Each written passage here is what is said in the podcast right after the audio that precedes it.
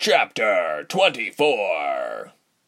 It was so warm in the leather hut that Ilse needed to hum a soft cooling spell. She created a gentle and relieving breeze that consistently blew on the back of her neck and other areas like the crook of her elbows and knees. Reshma seemed fairly accustomed to sporting beads of sweat, but not feeling the heat. Ilse looked at all the figures around her and how they relaxed. While Reshma and Ilse were sitting with their legs crossed, everyone around them lounged very close to each other in various poses. The younger creatures, almost as tall as Ilse, cuddled so close to their mothers that they were almost like extra appendages. The mothers themselves were either grooming their young ones or themselves. In general, they squatted on their hind legs or lay on their sides with their tails curled around them, very much like normal felines. Ilse, annoyed that everyone decided to cramp up against her instead of spread out, finally asked, "So, how did your clan come to be... beast teacher?" Her question startled just about all those present. It was as if they were never introduced to noise before. The thickest one, the one with white whiskers on his chin, looked at her and heard that the question was directed at him. He didn't appear decrepit or aged, but he seemed to be the oldest in the group. "Saki has told you of my role. Everyone here is not of the same family, you know," he answered. "We were once prisoners, yet now we are family." "Prisoners?" Reshma asked. "Of whom?" "The ones who call upon the skies to threaten other creatures," came the reply. Ah, the Yildirims. A big surprise, Ilse thought. "At one point or another," the old feline continued sluggishly, "each of us was a captive. It's what we have in common." "Did they capture you because you're good hunters?" Reshma asked. She assumed these creatures would be fairly useful as spies or warriors if chained to Althod's cause. He shook his head. "When they first captured us, we were humans," Beast Teacher replied. "It's a life that most of us don't remember and we try to forget. You see, the forest changed our form." "They're half-breeds," Ilse thought, frightened at the thought. "A curious notion, I'm sure," the cat nodded. The others pretended not to pay attention, but Ilse could feel a lot of eyes watching her to gauge her reaction. "All we know is this. There are some strange beasts that hide and hunt in these trees. I remember one of them attacked me. I attempted escape and one of them found me before the captor did. The thing almost killed me. When I awoke, I was no longer a man but part beast." Ilse and Reshma looked back in awe. "It was a blessing. I would rather be a beast than a slave. That creature gave me the strength and agility to kill my captors," the old cat sighed. "We offer that same gift to anyone who wishes it." Ilse and Reshma looked around, uneasy. Ilse said, "Oh, you mean us? We're fine as humans, thanks. We have our own gifts." She hoped it was a gift of free will. The idea of all of them pouncing on them made her grow uneasy. "This is a sanctuary of the lost and stolen," Beast Teacher continued. "Everyone has escaped by shedding their human flesh in exchange for fur and claws.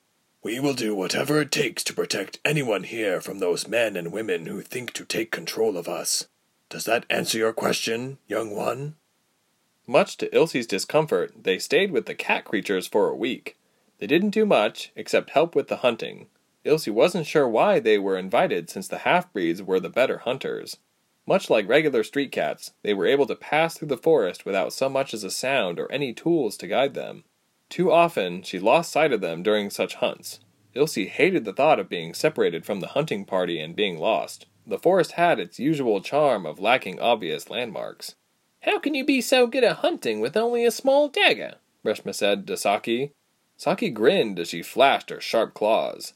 Ilse flinched at the sound of her retracting claws, and with a swish of Saki's tail, they were off. When Ilse thought of the expansive forest, that she now realized connected to every city like the center of a spider web, she wondered if it was an advantage to hide. After all, she had been lost in the forest with Reshma before. If the half-breeds knew their way around the forest, wouldn't that give her the upper hand? Or did the Yildirims know their way around the trees too? Because of this dilemma, she wasn't sure whether she should be on her guard or not. Saki then motioned for them to be silent.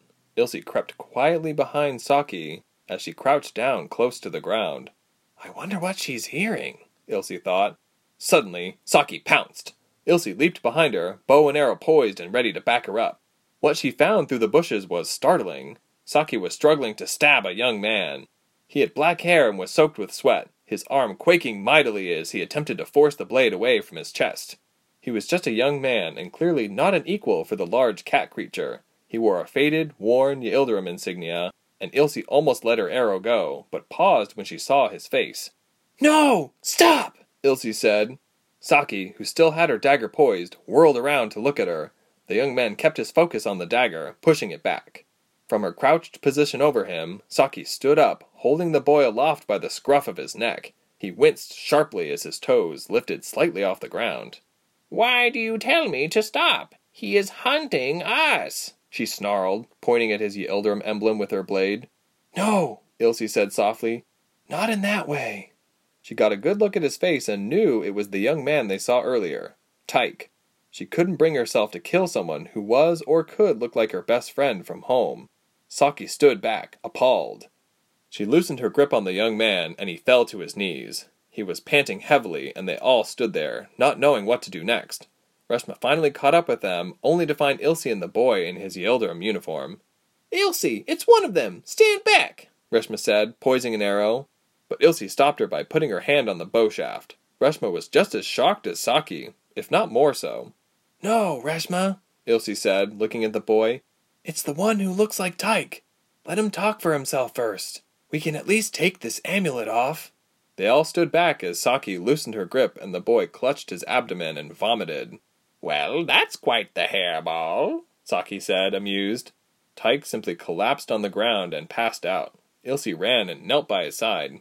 "Ilse, he's on the side that likes to kidnap people like my parents," Reshma said. "Some of these people are on their side because they want to. We should have gotten rid of him the last time he attacked us. I'll do it." She clenched a dagger and held it poised. "That's not fair," Ilse said sharply, making a point to stand directly in the way of the blade. "We'll question him. He must know where they keep their prisoners or where they train them. Ask him everything you can think of, and if he doesn't prove useful, then I won't stand in the way again." Ilse's lips formed a determined, hard line, even though she hated what came out of her mouth. Reshma sighed and sheathed her dagger. Without a word, she turned and headed towards the others. "You wish to help your enemy?" Saki asked, surprised as well. "You're not a very good hunter, and you're certainly not a smart prey." "Please, I think he's someone I know," Ilse said. "I just need to know he's the same friend I used to know."